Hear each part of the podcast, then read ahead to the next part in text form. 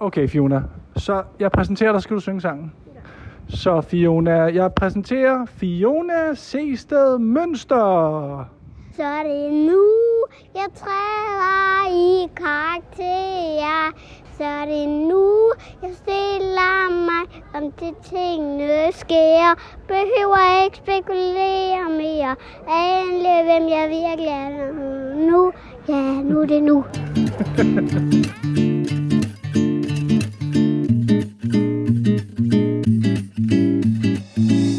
Jamen, velkommen tilbage til Adfærd. Jeg har, jeg har sgu savnet jer, så det er vildt fedt, at du har haft lyst til at tune ind her øh, til den nye sæson. Jeg har talt med en masse spændende mennesker, som du skal glæde dig at lære at kende, så jeg har glædet mig helt vildt meget til at dele de her nye interviews øh, med dig. Vi begynder med et menneske, som jeg har en øh, helt speciel relation til. Da jeg fik mit første voksenjob, så var det en lille virksomhed, der dengang hed Bro Kommunikationer, som lå oppe i Hillerød. Jeg fik kontor, mit allerførste rigtige voksenkontor.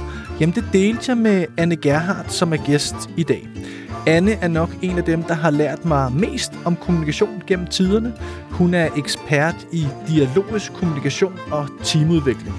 Og så har hun, relevant for det her interview, snart, ja, det må være årtier, undervist folk i, hvordan de får bugt med deres præstationsangst, når de skal levere et væsentligt budskab til mødet, i dialogen eller på scenen.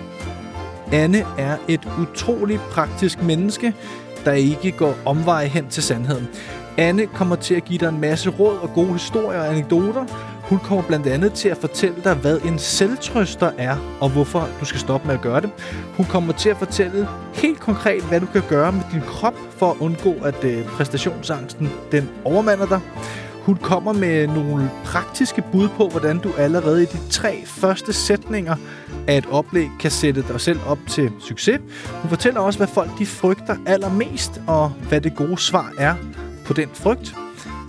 Vi kommer også omkring det vigtigste kendetegn ved en god oplægsholder, og så når vi også at tale om til allersidst et lidt semi-bizart spørgsmål, som Anne hun ofte får, og hun giver dig også svaret på det spørgsmål, det kommer i slutningen af episoden.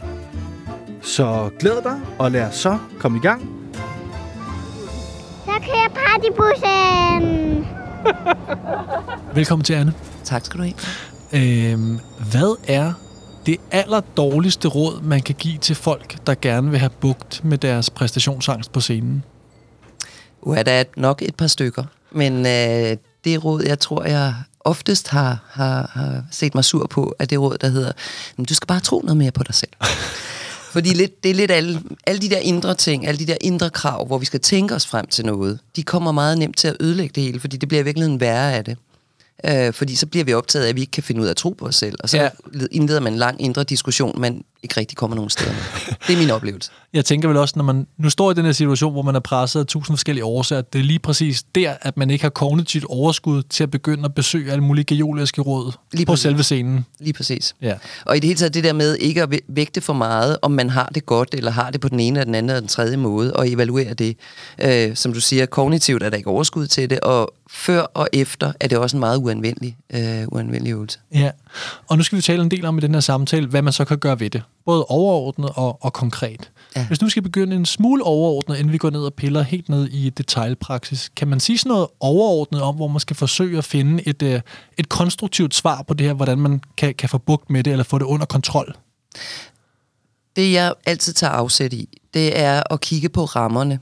Øh, de fysiske rammer, øh, de fysisk-praktiske rammer, øh, de fysiologisk-fysiske rammer, altså alt, hvad der handler om øh, det, der helt konkret sker. Øh, jeg plejer at sige, at det at holde et oplæg, skal man huske, er først og fremmest en fysisk begivenhed. Nå, okay. Det vil sige, at hele den der med at læse sig til det og tænke sig til det og alle de her forskellige ting, det kan hurtigt blive meget forvirrende. Hvis man i stedet for forholder sig til helt konkret, hvad sker der, hvad er der af muligheder i situationen, så får man noget konkret at gøre. Ja. Og det, øh, det kan være en stor hjælp.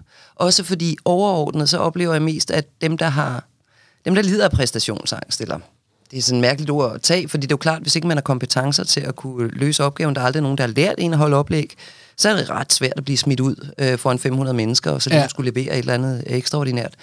Øh, men hele tanken om, at, at, øh, at man får forberedt de rigtige ting, at man får lagt øh, trykket det rigtige sted på det, man skal, øh, og får sorteret en masse ting fra, Ja, Det, øh, det plejer at være en stor hjælp. okay. Og nu er vi allerede taget, begyndt at finde en vej ind i de her lidt konkrete ting, men du bruger ordet her allerede tre gange i starten, forberedelse. Mm. Kan du sige sådan lidt om forberedelsens rolle i forhold til at, at, at løse den her udfordring for sig selv? Ja, altså man kan sige, man kan sige rigtig meget om forberedelsesrolle, ja. fordi sådan, man kan sige, hele overordnet har man ikke forberedt sig på, at 500 mennesker kigger på en på en gang. øh, så bliver det rigtig svært at, at stå i, fordi det er en, en dybt skræmmende øh, oplevelse. Ja, og må, må jeg afbryde det her? Ja. Er det noget, du oplever, at folk måske glemmer den egentlig ret øh, banale observation, at vi skal lige vende os til, at der er tusind øjne, der stiger på dig, og venter på, at du siger noget klogt, at man simpelthen har undervurderet ens naturlige reaktion på det? Jeg tror ikke bare, man undervurderer det. Jeg tror, man fortrænger det. Fordi det er jo i virkeligheden, det, folk ved det jo godt. Og de ved godt, de ikke vil synes, det er rart. Jeg kan faktisk opleve nogen, der, der udskyder deres, hele deres forberedelse til sidste øjeblik og laver tusind overspringshandlinger. Øh, simpelthen for at slippe for at komme til at tænke på, at de skal stå der lige om lidt. Og det er jo nok tæt på at være det dummeste, man kan gøre. Ja. Fordi så, så har man ikke givet sig selv ret gode odds for at lykkes. Nej. Hvad, nu møder du mange, nu laver du mange andre ting lige det her, men, men det er en af de ting, du har lavet igennem en del år. Øhm, hvordan reagerer folk på det her? Nu tænker jeg sådan, hvad, hvad er de klassiske øh, reaktioner, folk har, når de så ryger op på scenen? Altså røde prikker på halsen. Mm. Hvad, hvad, hvad, hvad sker der for folk? Hvad er det for nogle ting, folk oplever? Jamen, der sker jo alt muligt, og det bliver jo alt sammen startet samme sted fra, fordi vi skal jo som med så meget andet rulle tilbage til de gode gamle reaktionsmønstre, der handler om at kæmpe eller flygte eller stå meget stille, så ingen kan se en. Ikke? Altså, det er ligesom der, det ligger.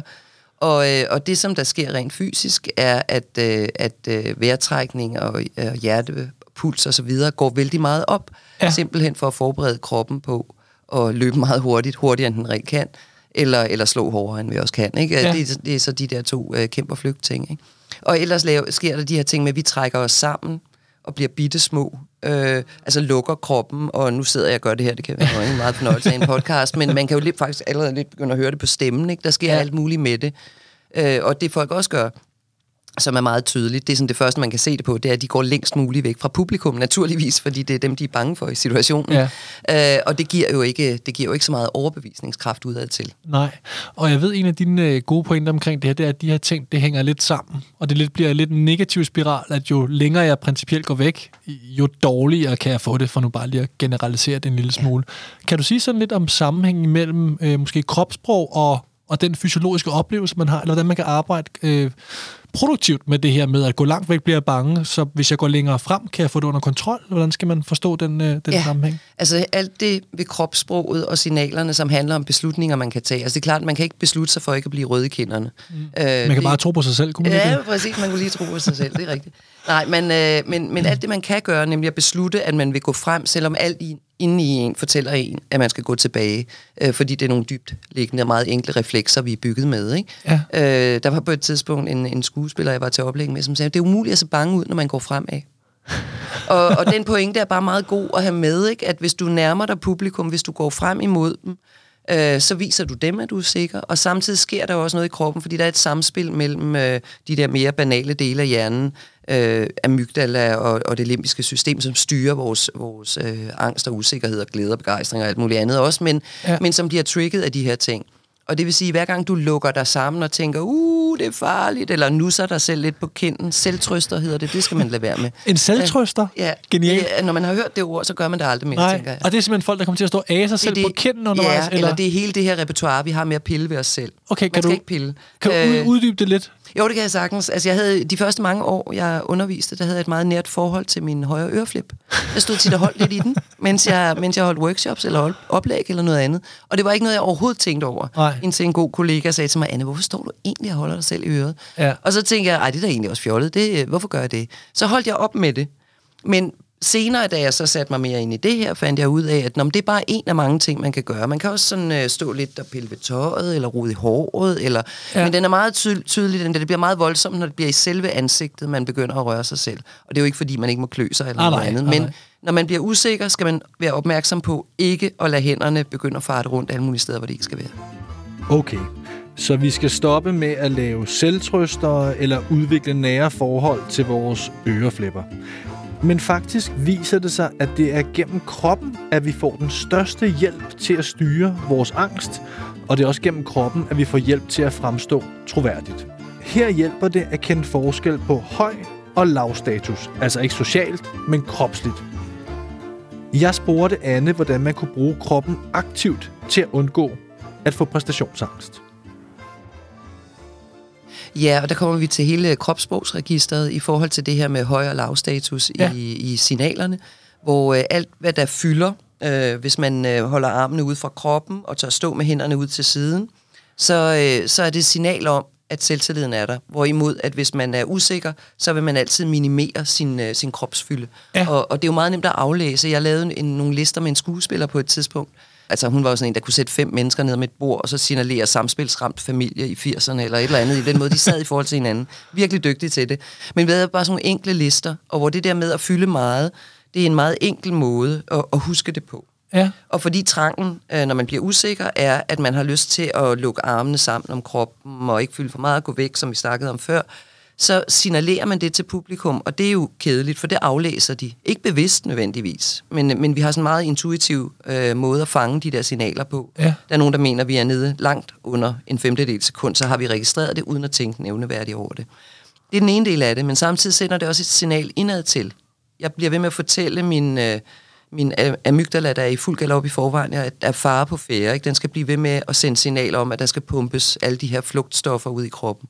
Hvorimod, hvis jeg tager sådan et, et, et beslutsomt overskudskropssprog og hænderne i siden, eller hvad jeg nu kan finde på, og går fremad samtidig, så fortæller jeg den, at der er ikke noget at være bange for. Mm. Og det vil sige, at de fleste vil registrere et, et betydeligt fald i, øh, i de der markante eksplosioner af, af alle mulige øh, hormoner, vi ikke gider have i spil der. Ja. Så bevægelse på scenen, øh, gerne udad til fylde noget i rummet. Er der andre ting? Ja, lige nu, her? sagde, nu kommer jeg lige til at sige, øh, lave en lille, lille justering for bevægelse på scenen. Ja. Skal man være lidt ops på, at der ikke bliver for meget, fordi det kan godt blive lidt hektisk, og det er også noget, vi aflæser det på. At hvis man har tendens til at være en af dem, øh, jeg har selv prøvet det en gang, hvor jeg pludselig tænkte, utroligt, som min sko larmer, men det er jo også utroligt meget, jeg bevæger mig heroppe. Det, måske skulle jeg lige stå stille et øjeblik, ikke? Ja. Altså at ture stå stille, og ture stå med et åbent kropssprog tæt på publikum, det er sådan ligesom topmålet af, af, af mod i den der sammenhæng. Ja. Og selvfølgelig må man bevæge sig. Man skal bare sikre, at det bliver dynamisk og ikke hektisk, ligesom isbjørnene ja. i zoologisk have i gamle dage, der bare stod rukket fra den ene side til den anden. altså man skal passe på, at det ikke øh, kommer til at signalere noget forkert. Ja, ja. Så tænker du, der er andre ting, end når nu vi har taget bevægelser og, øh, og det med at fylde meget kropsprogsmæssigt. Er der andre ting, du tænker i selve situationen, man kan huske på? Det er ikke fordi, der skal være det, men måske der dukker noget op. Jamen, altså man kan sige, hele den der med at være klar over, at øh, de her ting sker, og at jeg kan gøre noget ved dem, bliver en af de meget gode forberedelser. Ja. vejrtrækning og så videre, men det hænger også sammen med. Nogle gange kan det godt være lidt svært, hvis man har fået den høje vejrtrækning, og sådan beslutte sig for at tage den ned. Ikke? Ja. Men, øh, men det kan, selvfølgelig skal man gøre det, og, og der begynder vi måske at krydse lidt over i forberedelsen, også mm. det med at sikre, at man har en dynamisk optræden, når man har forberedt sig på den. Så man for eksempel ikke hænger på ordet uafbrudt i 45 minutter, eller Ja. hvor længe man nu har fået, men måske har nogle små refleksioner i, øh, i øh, hos, altså, man gerne vil sætte publikum i gang med, Ja. eller nogle spørgsmål til dem, eller noget andet, hvor der ligesom kommer en eller anden form for respons til, Ja. øh, tilbage fra publikum. Jeg kan huske, jeg engang øh, i, ja, det er engang tidernes morgen, det er måske fem år siden, 10 år siden, øh, der kan jeg huske, at jeg altid havde en quiz med, når jeg holdt det foredrag. Det var verdens bedste måde at prøve at finde ud af, hvad fanden er det, jeg er i gang med at lave. Ja. For de sidder og morer med en quiz, og så kan jeg prøve at se, hvad mangler jeg, hvad, hvad for nogle slides har jeg, og så Ja, hvor langt er jeg kommet? Ja, nu har vi jo også arbejdet sammen i mange år, altså det med at have øvelser med, fordi det giver rigtig god mening, men, men også, som jeg hører dig, placere dem øh, med et vist interval, så man hele tiden køber sig noget tid til at få et overblik og virke ja. proaktiv i forhold til næste sektion. Ja. Hvad, nu åbner du selv det med forberedelsen, som jeg også kan forstå og har en oplevelse af selv også er meget vigtig. Og du har allerede nævnt øh, et par ting sådan lige sådan kort her. Kunne du sådan prøve at tage nogle, en, to, tre ting, der er meget vigtige i forberedelsen? Helt konkrete ting, hvis man hedder Benny, og man er vildt bange for den præsentation, man skal lave for ledelsen på onsdag klokken 4. Hvad, hvad, hvad for en, to, tre ting kunne Benny gøre her i forberedelsen? Altså, det er jo svært at vide, om jeg lige rammer Benny. Men, øh, men øh, de Benny er meget modtagelig.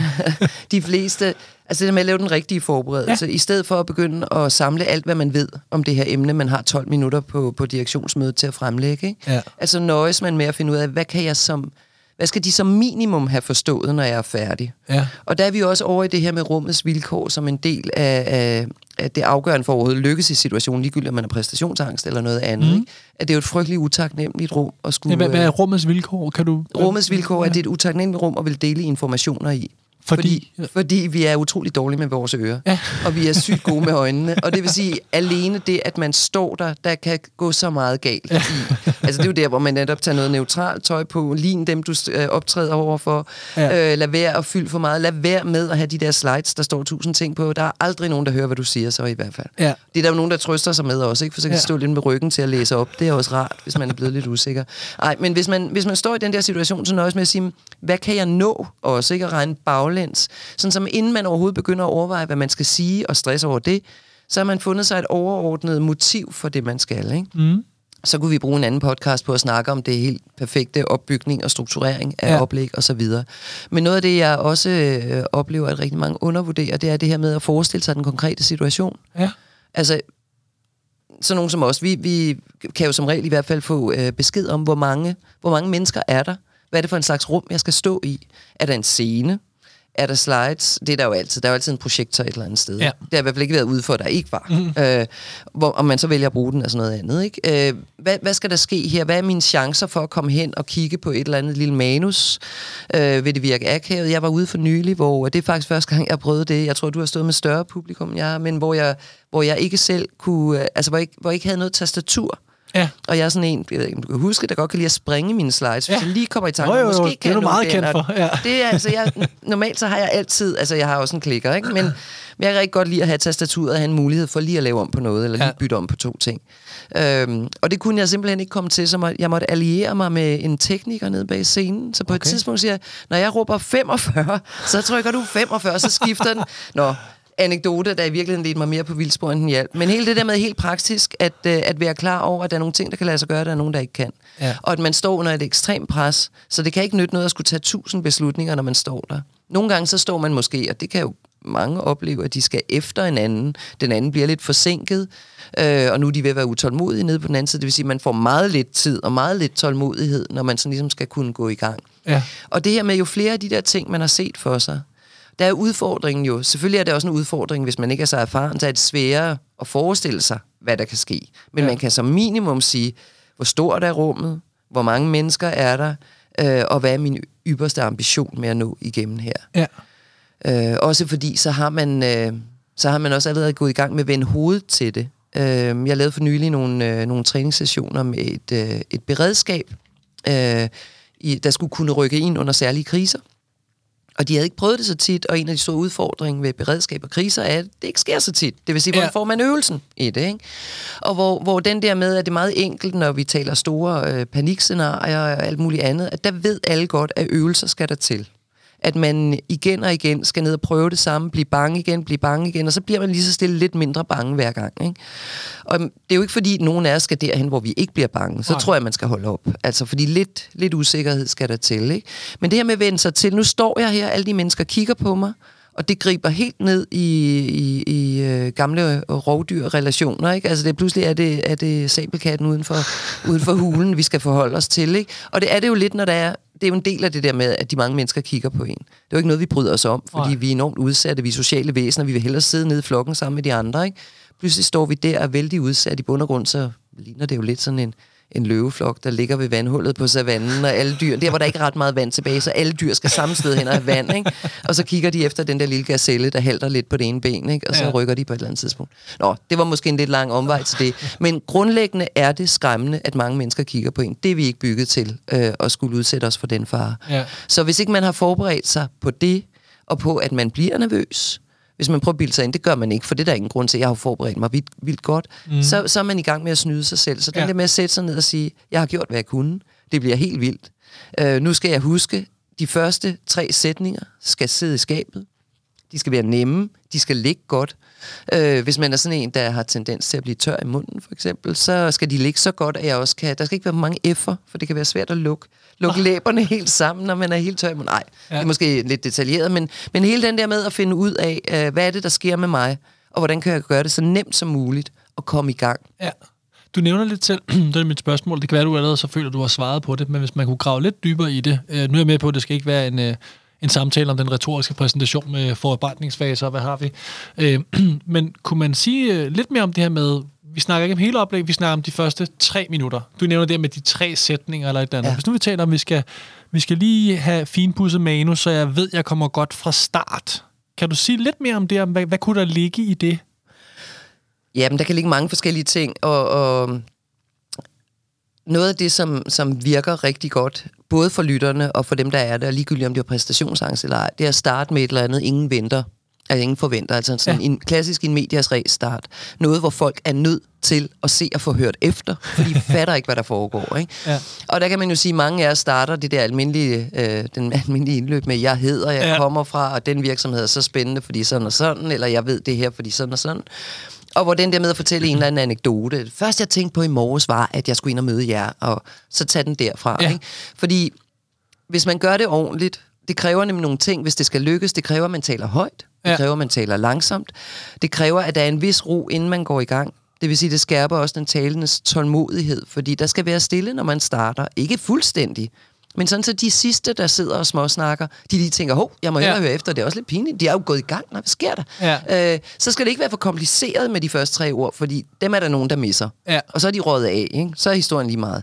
Men, øh, men det der med dvælende og tydeligt at fortælle en historie, der er jo mange ting i at starte med at fortælle en historie. For det første er de nemmere at huske også for en selv. Ja. Altså, det er jo ikke sådan, at vi går i gang med den, eksemplet med den lille rødhætte og tænker, var det en bjørn? Var det en ulv? Nej, historie fortæller sig selv. Ja. Så på den måde er din foræring også længere inde i, i ja. oplægget i øvrigt. Ikke? Ja. Øh, samtidig så får man sådan en, en, øh, en naturlig fortællerolle i forhold til publikum, så man ryger ikke så let i de der fælder, der sådan lidt undskylder, at man er gået i gang, og jamen, det er også, jeg skal bare fortælle sådan og sådan. Altså der, hvor man bliver sådan lidt lille og begynder at fnise lidt, måske, det er der nogen, der gør, øh, eller bare skynder sig at få det overstået. Ikke? Så ingen rigtig er med. Så man får, ved at starte med en modig start et andet sted, end det folk har regnet med, ja. så får man sparket sig selv helt ud på kanten af scenen. Ikke? Så står man derude, også selvom man ikke står der fysisk, ja. fordi man tager en chance. Og så vil jeg næsten vide på, så er der større chance for, at man ender med at faktisk at stå derude og ja. være enormt insisterende over for folk. Ja, super.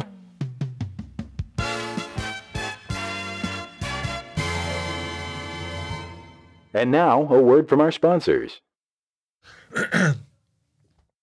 Ja, og nu til noget lidt andet. Som noget nyt i denne her sæson, så er der kommet sponsorer på min podcast, så jeg kan tjene et par håndører på alt det arbejde, jeg laver. Den første sponsor er jeg rigtig stolt og glad for at kunne præsentere.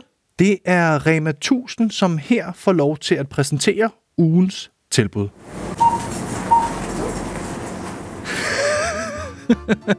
Selvfølgelig har jeg ikke nogen sponsor. Lad nu være. Rema 1000, hold nu op for fanden. Jeg kommer sgu da ikke til at få sponsorer på den her podcast her. Nå, tilbage til interviewet. Jeg spurgte Anne om, hvad folk de frygtede allermest, når de skulle holde oplæg. Altså, hvad er det, der holder dem vågen inden oplægget? Og er der på nogen måde noget, man kan gøre ved det?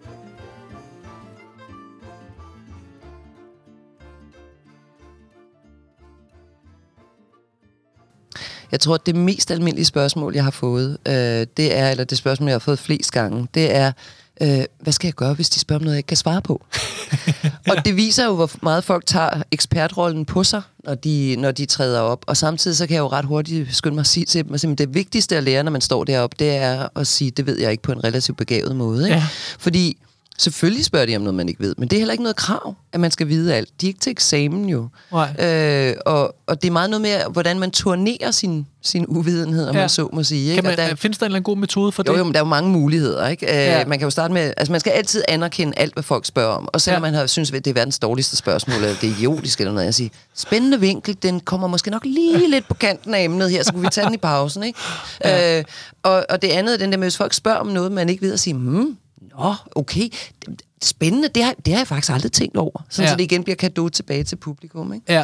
Eller at sige, hvad siger I andre? Ja. Jeg synes, det er spændende. Hvad siger I andre? og så lige vinde lidt tid. Ikke? Og det er jo ikke for at snyde, det er jo bare for, at der er ro på, og selvfølgelig er det interessant, hvad folk spørger om. Ikke? Ja. Ja. Og øh, du ved nok også, når man har talt om et emne rigtig mange gange, så bliver man jo ægte glad, hvis nogen spørger om noget, man ikke har er blevet ja, ja. spurgt om før og hvor man ligesom så kan gå ned i en mere eksplorativ øh, tilgang til det at være i et, øh, i et videndelende rum. Ja. Selvfølgelig er folk, når de har præstationsangst, hader at stå deroppe og har undgået det de sidste 15 år, siden de var til en eller anden dårlig eksamen, som tit har startet den der virkelig dårlige oplevelse med det. Ikke? Ja. Så de er jo ikke nødvendigvis der, hvor de vil ind i det eksplorative rum, hvor vi deler, og alting bliver større.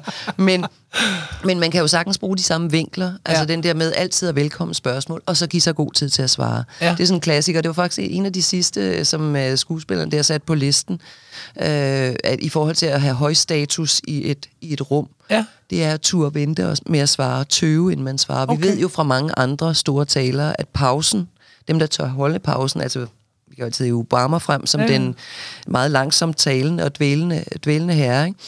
Ikke? Øh, pausen giver autoritet, hvorimod de hurtige svar viser usikkerhed. Og Ja. det er bare at begynde at lægge mærke til, at kigge i tv, når de interviewer en eller anden, der er i klemme med noget, øh, så er det tydeligt at se. Og så er det tydeligt at se dem, der har lært det andet. Øh, og det Og- giver bare en anden ro. Og jeg tænker vel, at øh, den tanke spiller vel rigtig godt sammen med de andre ting. Forstå på den måde. Hvis nu jeg står om bag lærredet og har et rystanfald, og jeg holder en meget lang pause, når folk spørger noget, så vinder jeg ikke troværdighed, Nej. fordi alt andet... Altså jeg tænker, det, det vil- hænger vel sammen ja. Med, hvis jeg tør gå frem, og du har heller ikke sagt det andet, men jeg tænker, det er jo samspillet med de andre ting. Du har sagt, hvis jeg tør gå frem, hvis jeg tør tale højt, hvis jeg tør gøre en masse ting. Ja. Når jeg så holder en pause, så er folk helt rolige, hvor hvis man først har givet et indtryk af, at man selv er det urolige, mm. så gør man også sig selv en masse bjørnetjenester fremadrettet for den dynamik, der kan være et oplæg. Kan, kan, kan, det give det Ja, og det, jamen, det giver rigtig meget mening, og det er en rigtig fin opsummering af det hele, fordi det er virkelig ringe i vandet, eller kæder, eller hvad vi skal kalde det, det hænger sammen. Fordi i det øjeblik, man begynder at krybe sammen op bagved, så begynder man også at tale hurtigere og lavere, og alle de ting, man ikke skal gøre. Hvorimod, hvis man bare vælger for eksempel at gå frem, eller stå med hænderne i siden, og kigge folk i øjnene, og kigge ud, og så videre, øh, så smitter det også af på vejrtrækninger af den. De, øh, Oh. Det vælte mikrofonen her. De, øh, altså, tingene knytter sig sammen. Ja. Øh, det er helt, helt tæt forbundet alt sammen. Ja. Så hvis man bare tager fat i et sted, plejer jeg også at sige til folk, så skal det nok hjælpe på de andre også. Ikke? ja. Også Så- fordi, at, at øh, det er en meget interessant ting, også fra lingvistikken, at finde ud af øh, forskellen på, at folk holder en pause og tøver, og på, at de er gået i stå. Og vi kan faktisk godt høre det, og man kan gå ned i sådan nogle forskellige, hvad er det, der sker lige nøjagtigt det der lille skift, hvor man kunne mærke, at den pause, den var akavet, ja. i forhold til, den var eftertænksom. Og det kan man meget hurtigt mærke, hvis man er med sig selv. Nu begynder det at blive lidt mere hippieagtigt at høre på. Det er jo ikke meningen. Men helt praktisk, så ved vi det godt, når vi står der, hvornår folk er gået i stå. Ja. Og hvornår vi er gået i stå, og hvornår vi bare holder en pause. Så hvis man taler langsomt, så er der bare bedre plads til pauser. Ja. Og lige med det langsomt, der skal jeg lige huske at understrege, fordi så er der samtidig nogen, der siger, øh, værst er jo, hvis folk taler for langsomt. Men man kan lige prøve at tænke tilbage, hvor mange man har oplevet af det, fordi det er ikke normalt, selvfølgelig skal man ikke tale for langsomt. Der skal bare ret meget til, at man taler for langsomt, når man står på en scene. For det første, fordi 99 procent af os, vi vil sætte tempoet op, når vi bliver lidt presset. Det gør jeg også, hvis ikke jeg har sådan noteret mig selv. Husk at starte langsomt. Ja. Fordi så kan det tempoet glide op, og så kan jeg trække det ud af igen. Så har jeg vendt mig til sådan, hver gang jeg starter noget nyt, og sådan lidt, nå, nu er vi så klar, og så lige give sig lidt bedre tid. Ikke? Og så er der også noget med taletempo, når man vil videndele øh, i forvejen, altså for at nå ud til publikum. Jeg giver samtidig folk opgaven, at de skal ekko en af de dejlige ankermænd på, eller kvinder, personer, på, øh, på Danmarks Radios øh, klassiske DR1 øh, tv-avis. Okay. Fordi de er, de er jo utrolig dygtige, og hvis man ekkoer, man skal ikke koncentrere sig om, hvad de siger, men bare prøve at tale i samme tempo, så går det op for en. Lige meget hvad de bliver beskyldt for, at de unge taler hurtigt og alt muligt andet. De taler faktisk ret langsomt. Ja. Fordi de fortæller noget, og de er ikke i en dialog. De skal ikke kæmpe om ordet, de skal ikke diskutere med nogen. Og der er jo ikke nogen, der forstår noget, hvis man rappler så hurtigt, som jeg gør lige nu, for eksempel. Ikke? Øh, det, I sådan en videndelingsting, det kan man gøre i en dialog, men det skal man ikke gøre, når man står solo. Ja. Der er meget mere plads. Man skal også huske, der er jo ikke nogen, der afbryder en, så man behøver ikke have så travlt. Så det er endnu en beslutning. Altså jeg går lige den her tanke om, det er virkelig en, en serie af beslutninger. Ja. Og så må man... Hvad er din erfaring, hvis, hvis folk... Det er, jo, det er jo ikke bare noget, man fik sig på at træffe en beslutning om at trække vejret langsomt. Det er måske noget, der tager flere år for nogen at lære mm. og, og få, få kontrol over det. Hva- Hvad er vejen frem her? Altså du, du siger, det eksponering af en af vejene. Det er simpelthen Ja, at altså prøv det. Sæt dig i situationen igen og igen og igen. Ja, så det, Og det, er, det er en det er den ene måde. af dem. Ja, ja. Og så netop måske lade være at tænke så meget på vejrtrækningen. Jeg er med på, at det er der mange, der har glæde af. Men hvor jeg mere tænker på den der, hvis jeg bevæger mig roligt, hvis jeg lader som om, jeg har styr på det, der er lidt fake it till you make it, ikke? Ja. Ja. Altså, den er bare så slidt. Men den der med, at jeg, jeg agerer her i, som om jeg er rolig. Ja. Så Ja. rolig jeg nu kan. Og så i øvrigt også husker hele tiden, at der er jo ikke nogen noget sted, der nogensinde er blevet fornærmet over, at man er lidt rød i kinderne. altså, når jeg laver sådan nogle lister med folk over, hvad er det vigtigste? Altså, jeg laver tit sådan en, de bedste talere, hvad kan vi låne fra dem? Kan vi score noget? Hvad, hvad gør de? Hvad skal til for, at du gider høre på nogen, ikke? Så har det jo sjældent noget med, hvad de siger at gøre, men måden, øh, de agerer på. Og den, der oftest ligger øverst som et af de kriterier, der er. Altså, hvis ikke den er der, så gider man ikke høre mere. Mm. Det er engagement. Nå, okay. Og engagement og røde kinder kan sagtens fungere sammen, ikke? Hvorimod det rolige og overskudsagtige, det kan, altså, det kan være en tynd linje, inden man så bliver helt Ja. tilbagelænet og nærmest arrogant, ikke? Ja. Hvordan har vi det med, her, når vi nærmer os afslutningen, hvordan har vi det med den gode gamle, nu kan jeg huske, det var det, excu, excusatio propter infirmitatem, ja. ja. Og jeg er jo ikke, nu er jeg jo ikke den store taler, men det skal man ikke sige, men hvordan har vi det med at sige, guys, jeg vil bare lige sige, at I går i gang, jeg er mega nervøs, så hvis jeg lige kommer til, så håber jeg, altså det med, at man, man ligesom hejser et flag for det. Ja, jamen helt det? sikkert, at der, er altså, hele den der vaccinations, øh, det er jo en del af vaccinationsapparatet Ja. også, at lige få skruet folks forventninger Ja, ned. hvad, hvad er Øh, vaccinationsapparatet? Kan du lige Jamen sige- det her med, at man siger det, som de andre sidder og tænker. Ja. Det kan man jo gøre i debatter og diskussioner og være djævelens advokat, men man kan også gøre det for ligesom at underspille sin egen rolle. Balancen er, er altså det er lidt med, hvordan man siger det, og hvem man er. Fordi i nogen sammenhæng, der er det jo helt reelt at indrømme, at man er nervøs. Men hvis man ligesom har sagt ja til at gå ind og være en eller anden autoritet i en eller anden sammenhæng, så kan det godt være lidt problematisk at, at sige det for entydigt. Ja. For det kan irritere nogen. Altså folk bliver... Irritation er en af de ting, der rammer folk, hvis de oplever, at man er for usikker. Øh, men det, man måske kan gøre, det er at sige, åh, jeg har glædet mig. Jeg er godt nok uh, uh, spændt på det her. Ikke? Ja. Altså, man finder nogle måder, hvor det ligger inde i den begejstring, man Ja, har for ja, det. god pointe. Fordi så kan det være en lettelse at få lov at sige. Fordi så skal man ikke mere stå og lade, som om man ikke er det. Ja. Ja. Ja. Hvilket jo hurtigt kan få det hele til at falde meget mere til ro. Lige inden jeg slap Anne, så var jeg altså nødt til at stille hende et semi-bizart spørgsmål, som jeg ved, hun næsten får hver gang, hun underviser folk i at holde gode præsentationer. Og det spørgsmål er, Øh, hvad skal man gøre sine hænder, når man præsenterer? Ja, det er et af de andre spørgsmål, jeg får rigtig ofte. Hvor gør man af hænderne? Og som jeg plejer at svare folk, så de sidder, hvor de plejer. Hvad er det pludselig, der er med dem, når Ja. man står der? Og der er vi jo tilbage med det med kropssproget og, og fylde noget og have ekstremiteterne pegende rundt, ikke? hvor man prøver at gøre sig lille og i virkeligheden rulle sig sammen en lille kugle Ja. øh, op midt i det hele. Ikke? Så derfor bliver det pludselig akavet at stå med hænderne ude. Og hvor den her med, jeg bruger rigtig meget at, at sige til folk, kunne I ikke starte med bare at tage dem i siden? Fordi det kan godt være lidt svært at stå og fægte med dem, hvis de ryster virkelig meget, så kan det Ja. godt føles lidt afslørende. Men hvorimod, hvis man sætter dem i, i siden, som er sådan også en sådan klassisk alfa-han-positur, ikke? Så Ja, ja, lige ser mere bredskuldret ud. og den er, den er meget anvendelig der, og samtidig så får man lige udvidet brystkassen øh, og, og får ro øh, Ja. i, i den samlede positur, så man ikke helt sådan står og flakser med hænderne også. Ikke? Ja. Så det kunne være et råd. Og, og hvad har man det? Nu, bliver, nu laver jeg en kolumbo på dig. Nu bliver jeg ved med at lige starte lige et spørgsmål mere. Du nævner en masse af de her ting, øh, en masse af de beslutninger, man kan træffe. Dejligt konkret. Sæt hænderne i siden, tal langsomt, træk vejret. Alle de forskellige beslutninger, man kan vælge. Har du nogensinde erfaringer med, øh, når folk de arbejder med det her over længere tid? Kan, skal man vælge en per gang? Skal man vælge tre? Eller så ligesom, jeg tænker, jeg vil formode, at et lavt ambitionsniveau var en god måde at gå fremad her, eller hvad er dine erfaringer med det? Jamen jo, lavt. Øh, altså, der skal ikke stå tusind ting i manuskriptet ude i regisiden om gå, til, gå frem, Gå frem. træk videre langsomt, tale højt og så videre. Jeg, jeg anbefaler altid folk at, at lave sådan nogle simple måder at bygge, altså at forberede sig på igen og sige, mm. for eksempel det her med at starte langsomt. Det kan godt være sådan noget, man giver en rød prik i sit manus, eller hvad man nu kigger på, for ligesom at huske tingene. Ikke? Og sige, husk nu, ved overgangen, giv dig tid. Der er masser af tid, og du kan lige kigge ud på folk. Læg et spørgsmål ind. Er I stadigvæk med? Eller Ja. hvad det nu end er, man kan sige. Gav det mening? Det er en af mine yndlinge. Ja. Jeg skal passe på at ikke bruge den for meget. Men øh, alle de der ting, hvor man lige får trukket tempoet ud, kunne være en måde. Ikke?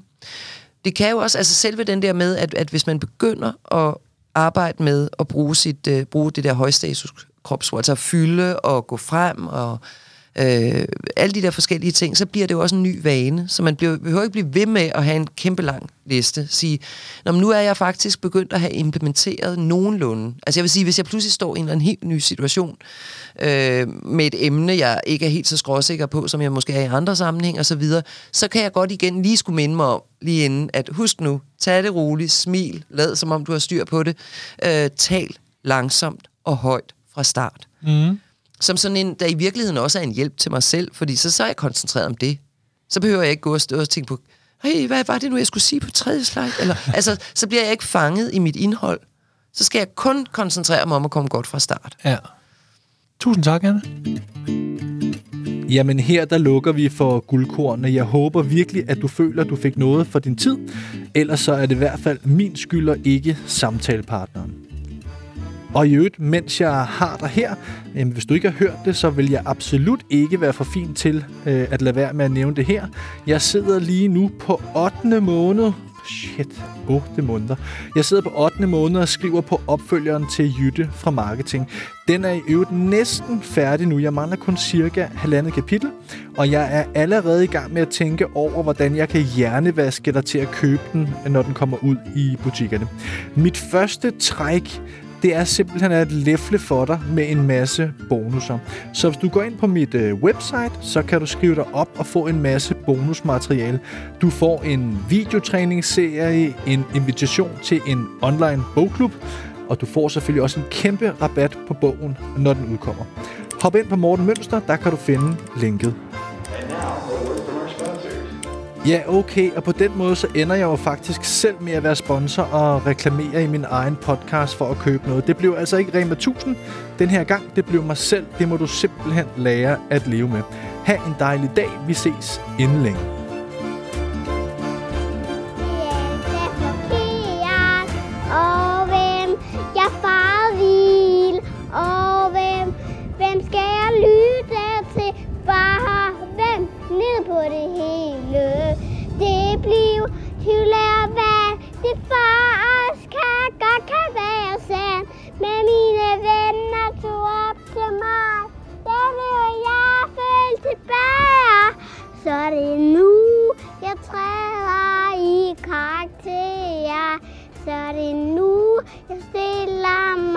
om ting nu sker. Behøver ikke spekulere mere. Anle, hvem jeg virkelig er nu. Ja, nu er det nu.